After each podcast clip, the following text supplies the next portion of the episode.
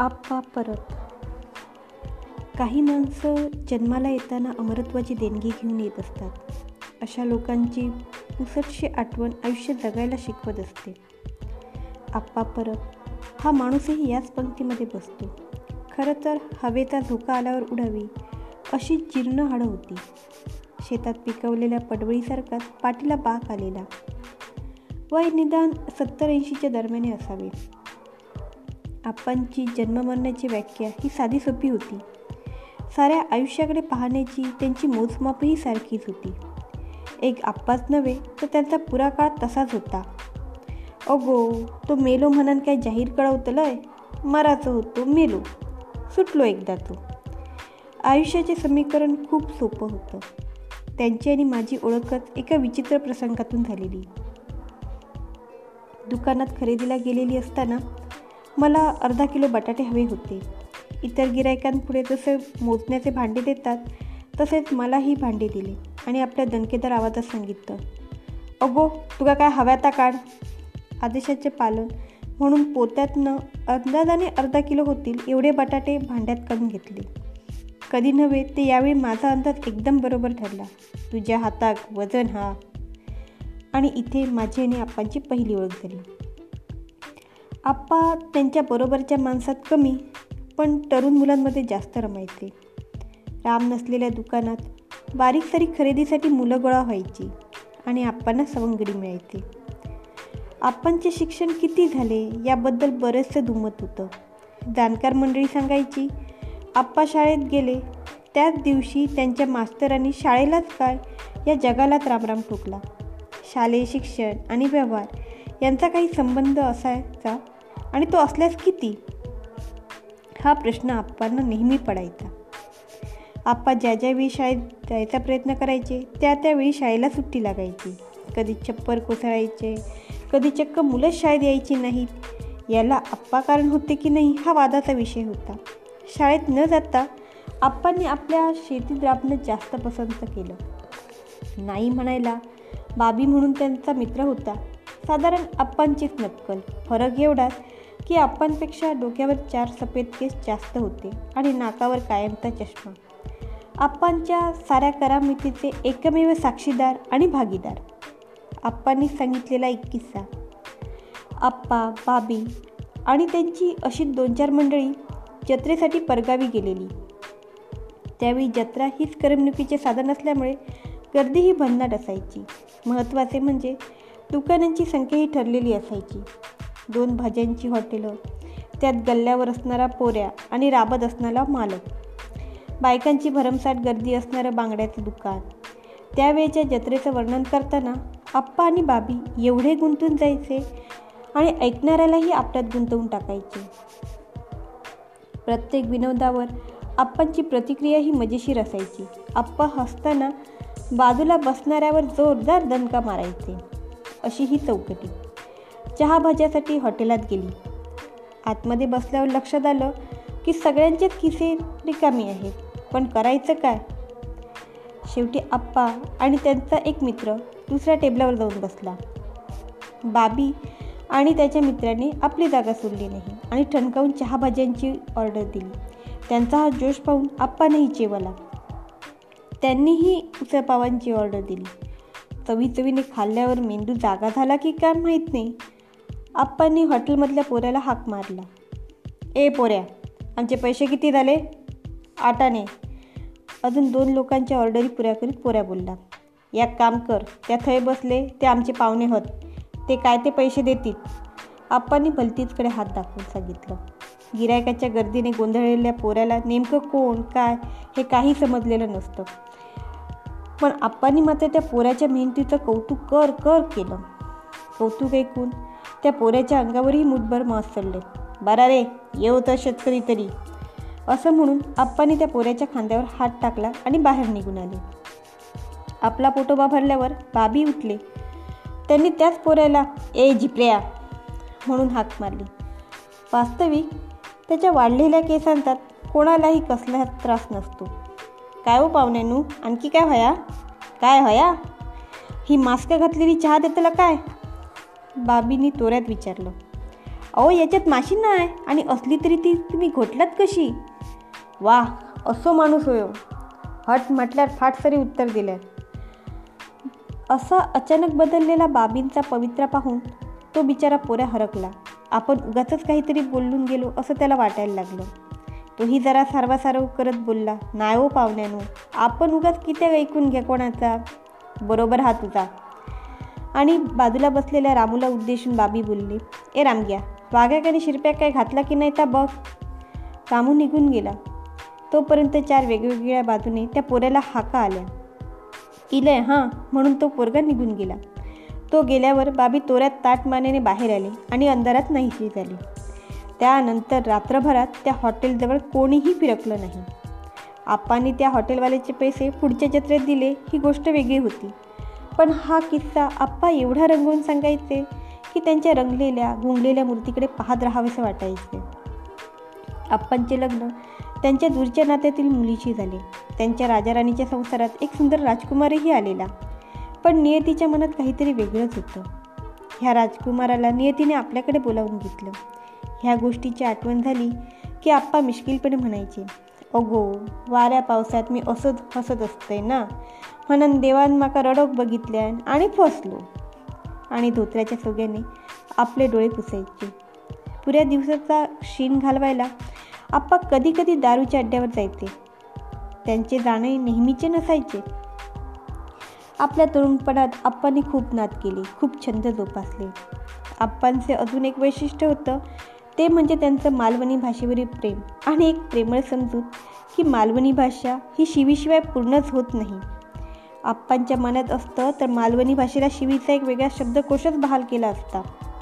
त्यांची नेहमीची खुशाली घेण्याची तराही अशीच होती. काय रे मेल्या आज आर्थिक किती नाही येऊ आपल्या शेतात काम करणाऱ्या तुकल्यालाही ते याच शब्दात विचारायचे. नाही हो आप्पानू खरकारनिक बरा नाही. दोन दिवस झाले तापान फनफनता माय झया तू राहू गाव उकडीत आणि त्याका कामाक लाव? नाही हो तसं नाही. ताज येता कामार त्याका मी काय करतलय? ता कामार येता कारण त्याका खात? आता राण्याक त्या वैद्याक धाडतय. आता तरी पहिलेची काळजी घे रे. आणि स्वतःच आप्पा हैराण व्हायचे. कधी एकदा वैद्याकडून औषध आणून त्यांना देतो असं त्यांना होऊन जायचं. आपणशी बोलणं हे नाजूक आवाजाचं काम नव्हतं. कुठल्याशा बारीक प्राण्याने आपणच्या कानाच्या पडद्यात लपण्याचा प्रयत्न केला आणि त्यांच्या कानाला छिद्र दिलं. आपणशी बोलणं फक्त बाबींनाच जमायचं. कसं काय? हाही एक विनोदाचाच भाग होता. सुरुवातीला हा प्रकार माझ्या माहितीत नव्हता. मी आपणशी खूप विषय बोलायचे. त्याच्या उत्तरादाखल हां बरोबर तसाच ता अशी वाक्य किंवा शब्द निघायचे.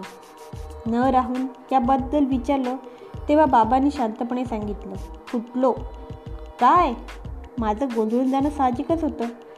अगो ते तो कान फुटलो. त्याका अर्धात ऐका घेता. काय सांगतास? कधी झाला? अगो कधी नाही काय पिंगाण्या खयच तारू गावाक नाही तर त्याच्या कानात शिरला आणि थंयच रावला. आपणच्या समोर राहून बोलण्याची कुणाचीच हिंमत व्हायची नाही. पण त्यांची पाठ फिरली की वाटेल ते विनोद करावे. एका संध्याकाळी मी सहजच फिरायला निघालेली. वाटेत बाबीही भेटले. मी उगाच हवा पाणी माणसं राजकारण का वाटेल त्या विषयावर बोलत होते. आपली मतं कोणाला पटो अगर न पटो सांगायला काय हरकत आणि सांगितली तरी ती समोरच्याने ऐकायलाच हवी असा काही नियमही नसतो. खरं तर हा नियम मला बाबींनी सांगितलेला होता. तर फिरताना आप्पा कुठेतरी घाईघाईने जाताना दिसले. ए आप्पा बाबीने नाजूक हाक मारून बघितला.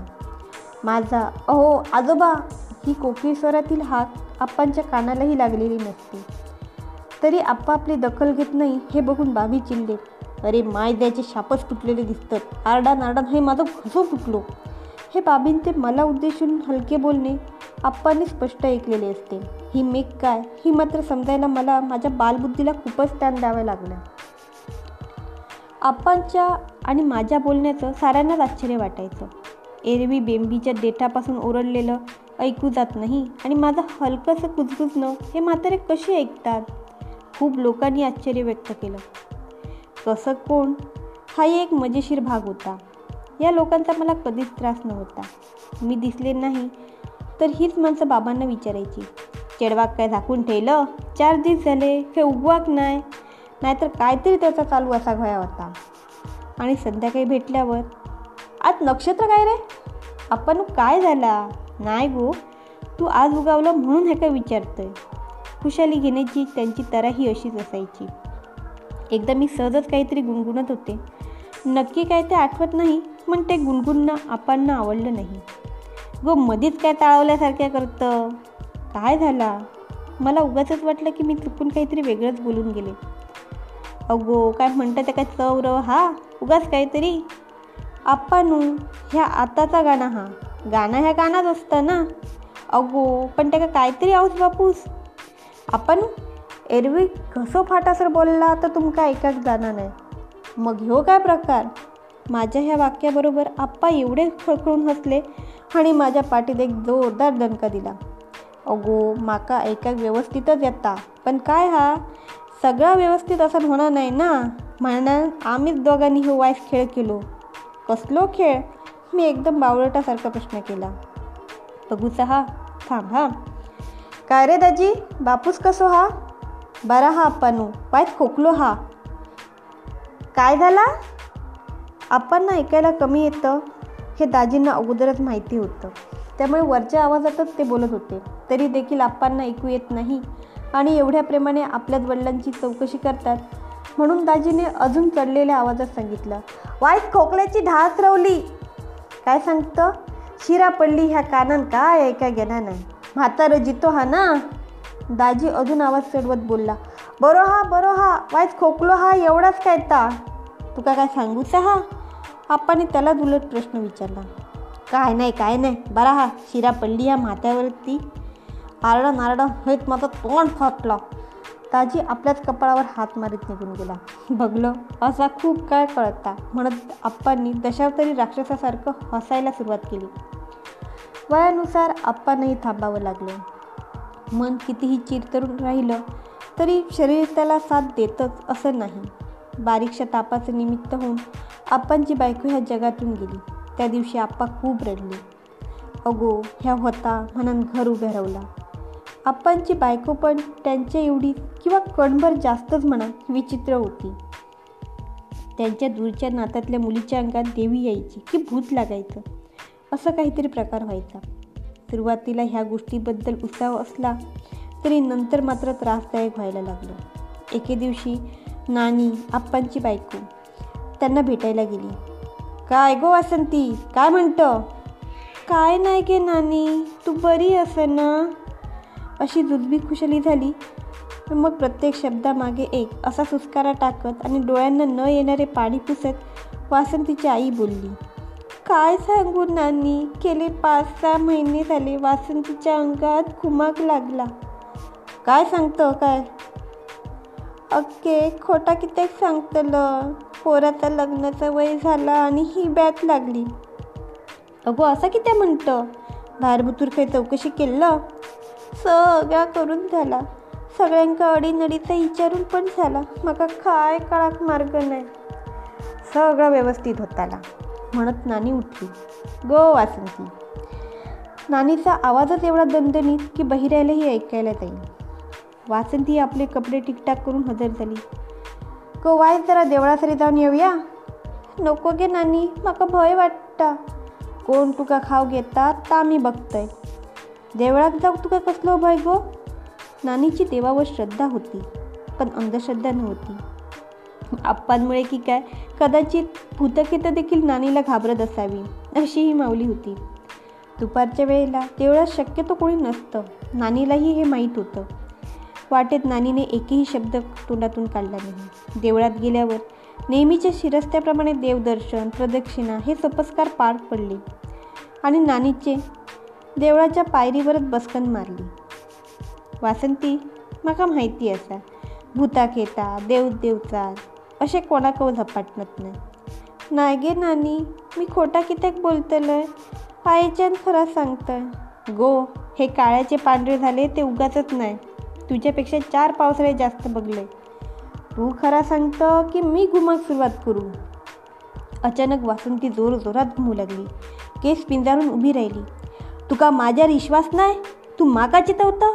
बघच आता वासंतीचा हा अवतार नानीला ऐकी होता. दोन क्षण तिच्या घुमण्यात गेले. पुढच्या क्षणी नानीने वासंतीला दोन कानाखाली लावून दिल्या.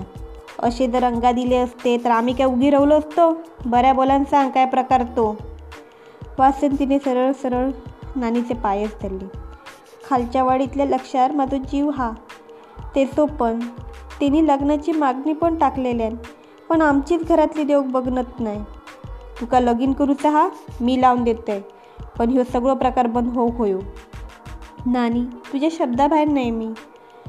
ठीक आहे मग त्या लक्षात धाडून दी मी बोलते आणि जाताना ती आड्याची चार जास्वंतीची फुला घे आणि तुळशीची पानं घे. घरात जाऊन सांगायचा देवान उजव्या तुरा तो कौल दिल्यान. थोड्या दिवसांनी वासंतीच्या लग्नात मिरवून नानी आली आणि झाला प्रकार आप्पांना सांगितला. त्यावेळी आप्पा मिश्किलपणे म्हण म्हणत होते माझी बायल काय करीत तर असलेला नाही करीत. ही लिगो तुझी आजी एक गड मारून. नानी पण उत्तर दिल्याशिवाय थोडीच राहायची. ढवळ्याचं गुण पवळ्याक लागलो त्याचा कौतिक तरी किती? अशी ही नानी आप्पांना सोडून गेली.